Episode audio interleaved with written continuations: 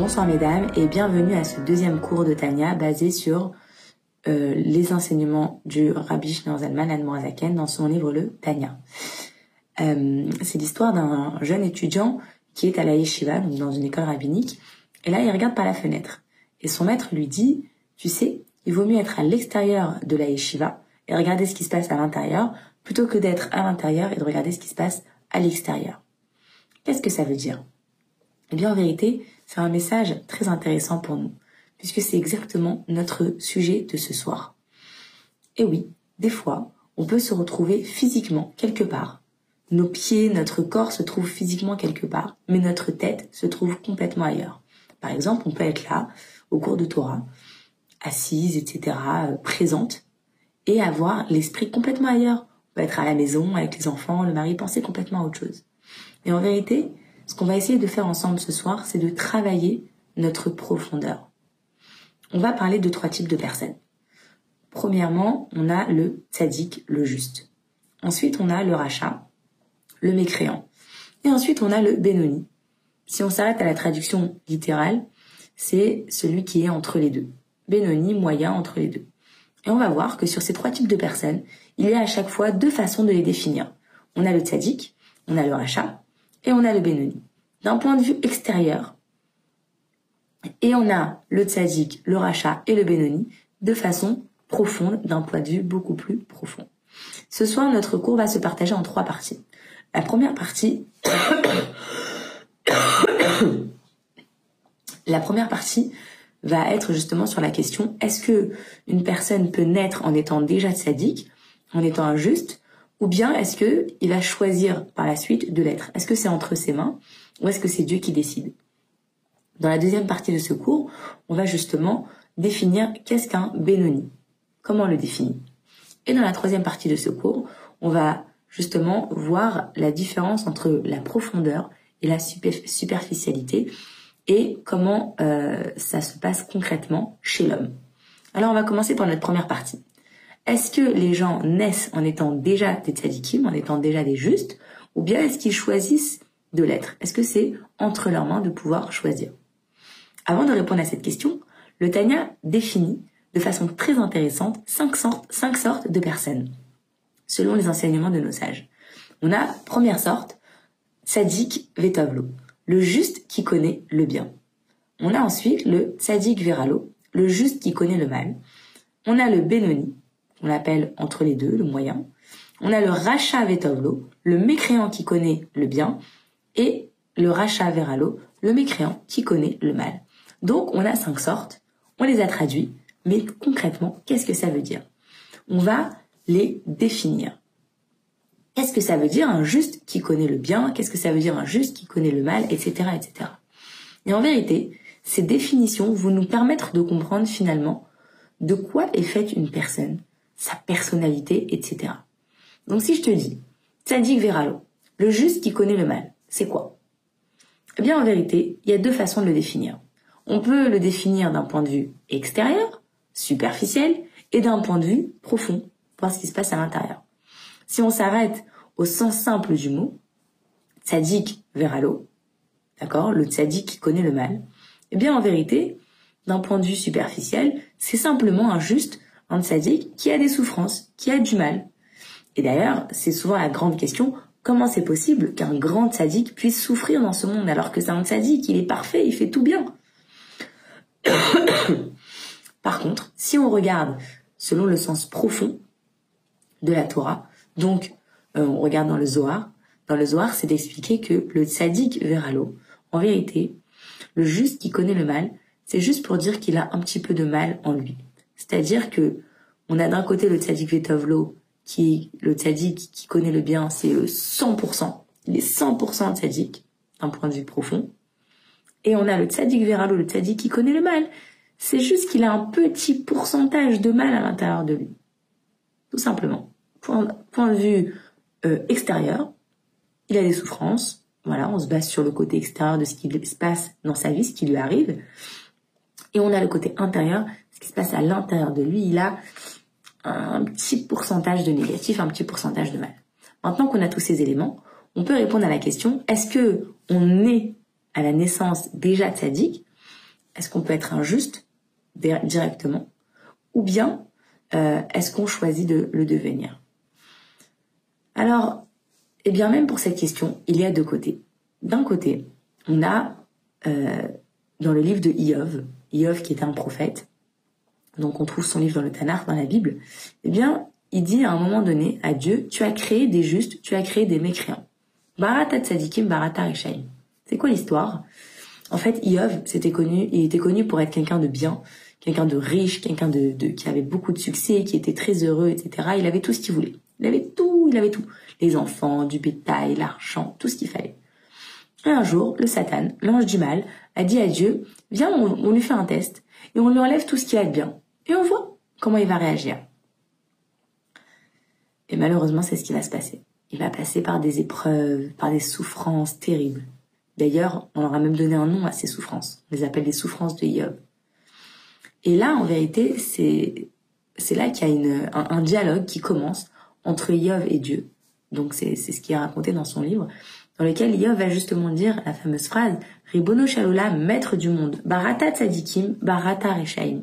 Tu as créé des Tzadikim et tu as créé des Rechaim. Avec cette phrase, il est en train de dire à Dieu, Dieu, tu crées des Tzadikim, tu crées des Rechaim, et après tu te plains que, que un tel il se comporte mal, etc., etc. Mais c'est toi qui as créé. Quand tu crées une personne à la base tzaddik, ou quand tu crées une personne à la base rachat, tu peux pas après dire oh regarde comment il est rachat, comment il se comporte mal. C'est toi qui l'as créé comme ça. Tu peux pas ensuite venir te plaindre. Donc si on s'arrête à ce que nous dit Yob, d'après lui, on ne choisit pas d'être tzaddik, mais c'est Dieu qui décide. C'est Dieu qui crée les tzaddikim ou les rishaim. Ça, c'est ce qu'on a d'un côté. D'un autre côté, on a des sources, notamment dans le livre du Rambam, le livre du Maïmonide, dans lesquelles le Rambam nous parle d'un principe essentiel du judaïsme, qui est le principe du libre arbitre. C'est quoi le libre arbitre? C'est justement la possibilité de choisir tranquillement, librement, de faire des choix, de choisir le bien ou le mal. En vérité, si on n'a pas de libre arbitre, si on ne choisit pas ce qu'on fait, si on n'a pas la possibilité de choisir si on veut faire telle action ou pas, si on veut bien se comporter ou pas, etc., eh bien en vérité, il y a tout le principe des récompenses et des punitions qui sautent. Puisque du coup, si tu ne choisis pas ce que tu fais, ça veut dire que tu n'es pas responsable de tes actes. Et si tu n'es pas responsable de tes actes, la récompense ou la punition ne veut rien dire. Donc en vérité, c'est un principe extrêmement important dans la Torah dans lequel, oui, chacun a le libre arbitre, chacun peut choisir, chacun peut décider avec son cerveau, son cerveau a la possibilité de dépasser, de contrôler ses sentiments, et il a la liberté de choisir la voie qui se trouve devant lui, le bien ou le mal. Et d'ailleurs, nos sages nous disent que pendant la grossesse, il y a un ange qui vient vérifier un petit peu quel sera le futur de l'enfant. Et donc, il va, tout va se décider à ce moment-là. Est-ce qu'il sera riche? Est-ce qu'il sera pauvre? Est-ce qu'il aura du succès ou pas? Est-ce qu'il va être intelligent? Est-ce qu'il va être idiot? Etc. Comme un logiciel où on met dedans toutes les informations et ça y est, il est paramétré à vie. Euh, il est riche, pauvre, euh, il va réussir. Tout sera décidé. Donc, en vérité, on peut, tout est décidé à l'avance chez une personne. Sauf une chose. Tout est entre les mains de Dieu sauf la crainte de Dieu. En d'autres mots, on ne choisit rien de notre vie. On ne choisit pas la famille dans laquelle on est, quand, comment, on choisit rien.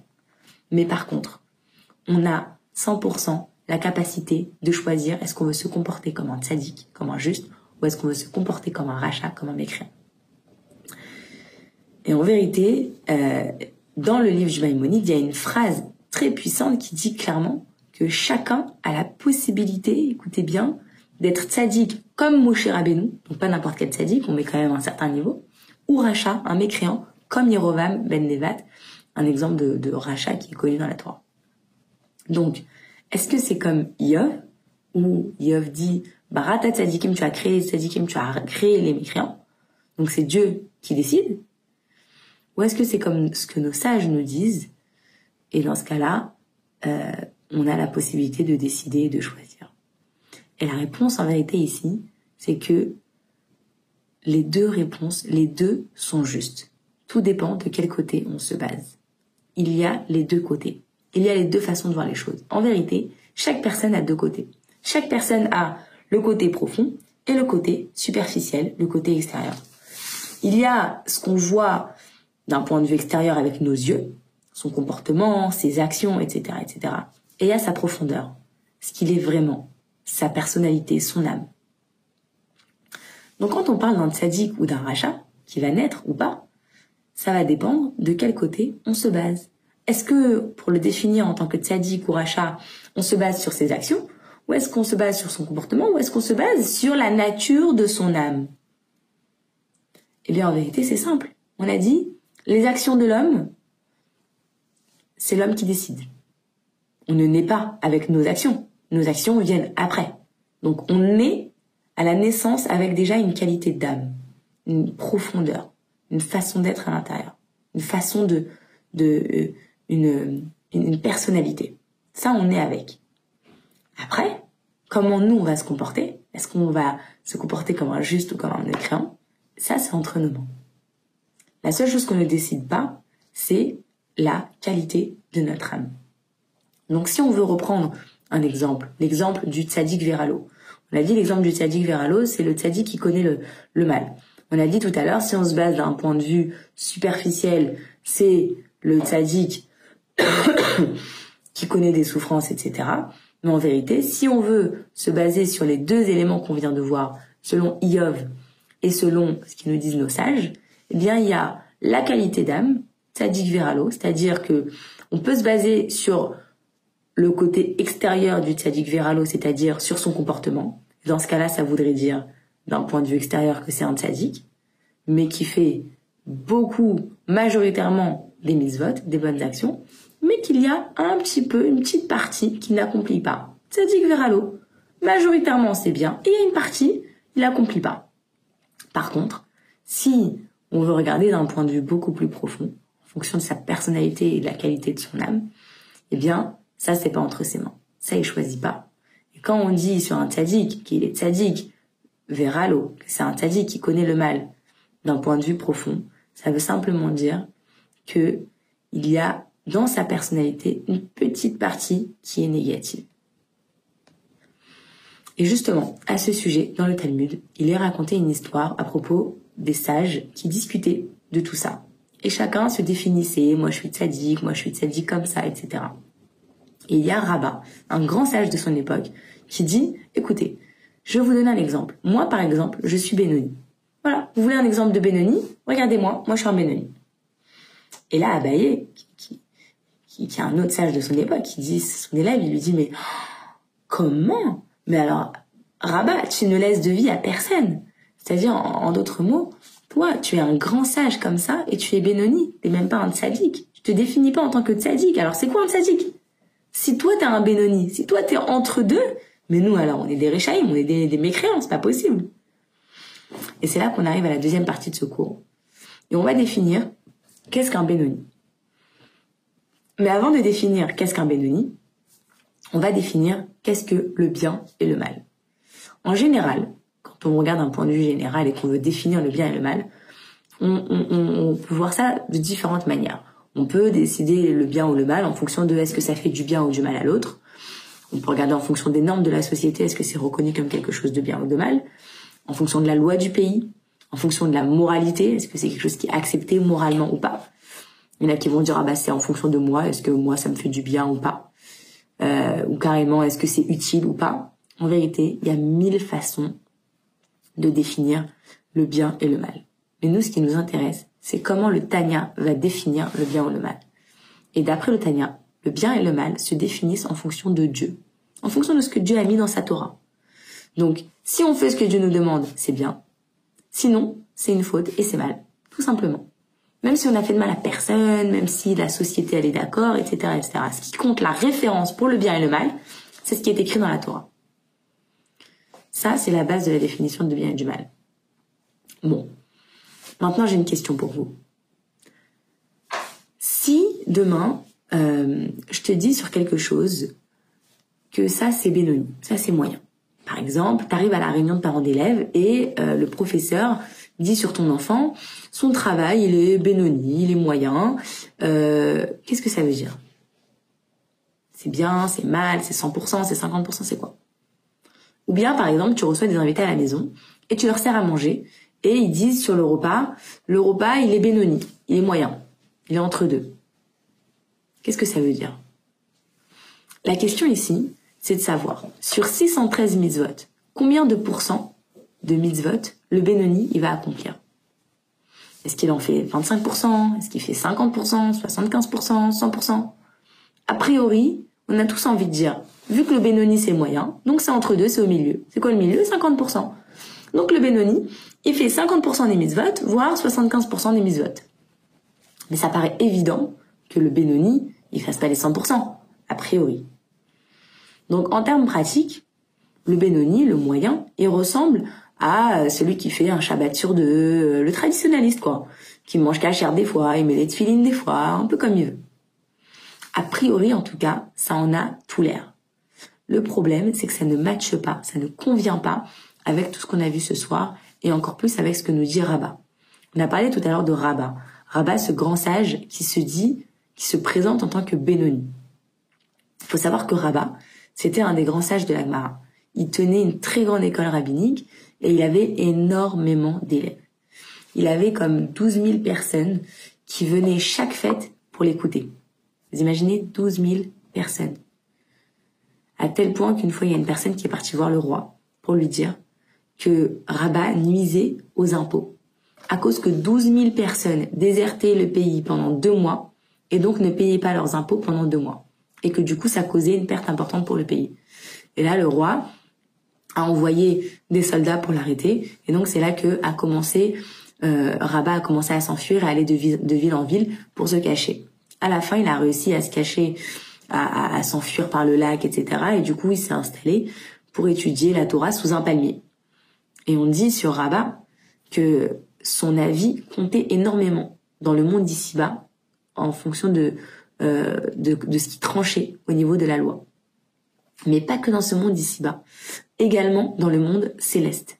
Et en vérité, à ce même moment, pendant qu'il se cachait, il y a eu un jugement dans le ciel pour définir une certaine loi au sujet d'une lèpre. Est-ce que cette lèpre, elle est pure ou elle est impure Et ils n'arrivaient pas à décider. Et ils ont décidé que le seul qui pourrait trancher sur cette loi-là, ce serait Rabat, parce que Rabat est calé dans ce sujet. Mais pour que Rabat puisse trancher sur un sujet dans le ciel, il faut ramener Rabat au ciel. Donc ça voudrait dire le tuer. Et donc, l'ange de la mort a essayé de tuer Rabat, mais il n'a pas réussi. Pourquoi? Parce que Rabat étudiait la Torah toute la journée non-stop, sans s'arrêter même pas un instant. Et donc, l'ange de la mort ne pouvait pas lui enlever son âme puisqu'il était en train d'étudier la Torah. Jusqu'à que un jour Rabat entende un gros bruit et il, a pensé que ce serait peut-être les, les, soldats qui l'avaient qui l'avaient trouvé. Et donc à ce moment-là, il a dit je préfère mourir que de me faire attraper par les soldats. Et c'est là que l'ange de la mort a pu lui enlever son âme. Et à ce moment-là, au moment de sa mort, il a dit c'est euh, Taor, c'est pur. Pour euh, il a il a en même temps tranché, etc. Pourquoi je vous raconte tout ça? Pour vous faire réaliser qui était Rabat. Qui est cet homme qui se prétend Benoni et qui étudie la Torah sans s'arrêter même un instant? Vous vous rendez compte? Même l'ange de la mort ne pouvait pas l'attraper. Rabbi dit sur lui qu'il est Benoni.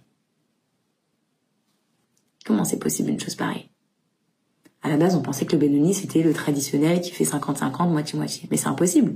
Si Rabbi dit sur lui qu'il est Benoni, ça nous amène à une conclusion très importante. Que finalement, le Benoni, c'est pas ce qu'on croyait il est plus que moyen. En vérité, il est plus que 50% des mises-votes. On peut même le mettre à 100%. Et ça, c'est la première preuve qu'on a pour justement expliquer le fait que le Benoni n'est pas du moitié-moitié. La deuxième preuve qu'on a, c'est que quand on regarde dans différentes sources de la Torah, à différents endroits, on trouve que quand il s'agit de définir une personne en tant que tzaddik ou rachat, en fonction des mitzvot qu'il accomplit, ou des avérotes ou des péchés qu'il commet, eh bien, à aucun moment, eh bien, on, parle de, du Benoni. À ce moment-là, il n'y a pas de Benoni. C'est-à-dire que quand il s'agit de faire une mitzvah ou une avéra, eh bien, c'est soit tu as fait une mitzvah, tu as fait t'as as, respecté un commandement de la Torah, t'es un tzaddik, soit t'as transgressé, t'es un rachat, t'es un mécréant. Il n'y a pas l'entre-deux. Même une personne qui a fait une, une mitzvah qui est pas très grave, même si c'est jusqu'à a raté l'occasion de faire une mitzvah, même si c'est des petites choses comme ça, on pourrait dire, bon, ça va, là, elle est entre deux. Même dans des cas comme ça, c'est soit t'as fait la mitzvah, t'es un tzaddik, soit t'as fait une avéra, t'as as commis, t'as transgressé quelque chose, et dans ce cas-là, t'es considéré comme un rachat. Et donc ça, c'est c'est la deuxième preuve qui nous montre qu'en vérité, au sujet du Bédoni, il n'y a pas de 50-50. Donc, en vérité, maintenant qu'on a compris ça, on arrive à la fameuse conclusion, un petit peu comme ce qu'on a eu au début, comme ce qu'on a vu au début de ce cours, que c'est toujours la même chose. Il y a en vérité les deux côtés. Comment ça? Eh bien, en vérité, on peut voir le Benoni de deux côtés, de deux façons différentes. On peut le voir d'un point de vue superficiel, on peut le voir d'un point de vue profond. Exactement. Donc d'un point de vue superficiel, en vérité, le Benoni, si on se base uniquement sur le côté extérieur de ce que nos yeux voient, eh bien oui, on pourrait dire que le Benoni, c'est celui qui est moitié-moitié. Il fait moitié des mitzvot, moitié des avérotes. Ça, c'est uniquement d'un point de vue extérieur. D'un point de vue profond, le Benoni, c'est comme Rabat. C'est une personne qui, d'un point de vue que quand on le regarde extérieurement, il peut faire 100% des mitzvot, comme Rabat. Il peut étudier la Torah toute la journée. Il peut avoir l'air d'un sadique. Mais à l'intérieur, il n'est pas forcément sadique. À l'intérieur, il est partagé en deux. Il y a le bon côté et le mauvais côté. C'est ce qui se passe à l'intérieur. Et ça, en vérité, c'est ce qui va faire la différence entre le point de vue extérieur et le point de vue intérieur. Et là, on arrive à la troisième partie de ce cours. Dans la deuxième partie, donc, on a vu qu'est-ce que le Benoni, est-ce que le Benoni c'est 50-50, etc., etc. On a parlé des deux côtés, d'accord? Et là, maintenant, on va voir justement le côté superficiel et le côté profond. Comment ça se passe chez l'homme de manière plus concrète? Quand on regarde un petit peu dans la Torah, on va trouver que le Talmud nous raconte comment à Rosh Hashanah, trois livres sont ouverts. Celui des Tzadikim, qui sont inscrits pour la vie, celui des Rechaim, des mécréants, qui sont inscrits pour la mort, et ceux des Bénonim, qui sont en attente jusqu'à Kippour. Et d'ailleurs, le Rambam écrit dans son livre que celui qui a plus de mérite que de faute, c'est un tzadik. Celui qui a plus de fautes que de mérite, c'est un rachat. Et celui qui est moitié-moitié, c'est un Benoni. Alors là, ça vient un petit peu bousculer tout ce qu'on vient de voir. Mais en vérité, pas tant que ça. En vérité, ça va dépendre de quoi on parle, de quoi il s'agit.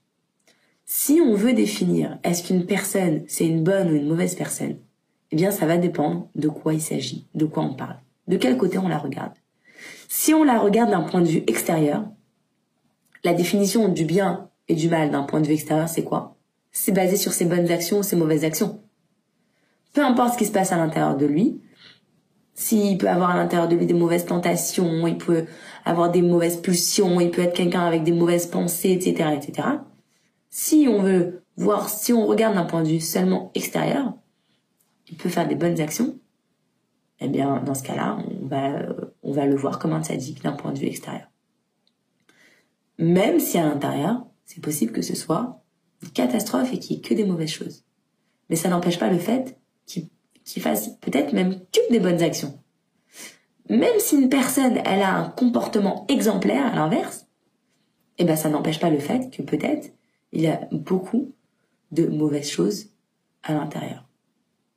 Mais que ces choses qui sont mauvaises à l'intérieur, elles ne les laissent pas s'exprimer. Par contre, quand on passe devant un juge, d'après vous, sur quoi il va se baser, sur quoi le juge va se baser pour juger une personne? Est-ce qu'il va se baser sur son intention? Est-ce qu'il va se baser sur son intérieur? Ou est-ce qu'il va se baser sur son comportement? Le juge va se baser uniquement sur son comportement.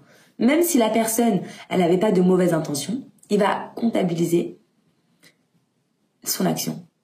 Donc si une personne, elle a des très bonnes intentions mais qu'elle a mal agi, elle va être pénalisée. Si une personne a des très mauvaises intentions mais elle a bien agi, elle sera récompensée, elle gagnera le jugement. En vérité, un, juge va regarder que le point de vue extérieur.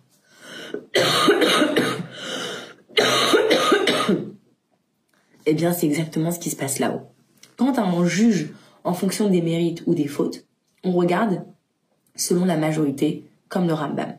En vérité, quand le Rambam dit euh, si un, un, tzaddik, il a la majorité des bonnes actions ou un rachat, il a une minorité de bonnes actions, de bonnes actions, etc. Eh bien, en vérité, ça, c'est quand il s'agit de jugement. Et quand le Rambam parle de tzaddik, rachat et benoni, en vérité, à ce moment-là, il ne parle pas du rachat, tzaddik, rachat et benoni à l'intérieur. C'est un nom d'emprunt, en vérité, pour exprimer ça de manière plus simple. Parce que comme on a dit, il y a les deux côtés. Par exemple, si je vous dis deux cheveux, est-ce que c'est beaucoup? Deux cheveux, un, deux, est-ce que c'est beaucoup? Eh bien, ça dépend. Si c'est euh, deux cheveux dans une soupe, c'est énorme. Si c'est deux cheveux sur la tête, c'est pas beaucoup. Eh bien, pareil. Tzadik ou rachat? Est-ce qu'une personne, c'est un tzadik ou un rachat? Eh bien, ça dépend. Est-ce que tu te bases sur son comportement ou sur son intérieur, sa personnalité, sa qualité d'âme? Si on se base sur l'intérieur, le tzaddik, c'est quelqu'un qui n'a pas de yitzhara. C'est quelqu'un qui n'a pas de mauvais penchant. Le Benoni...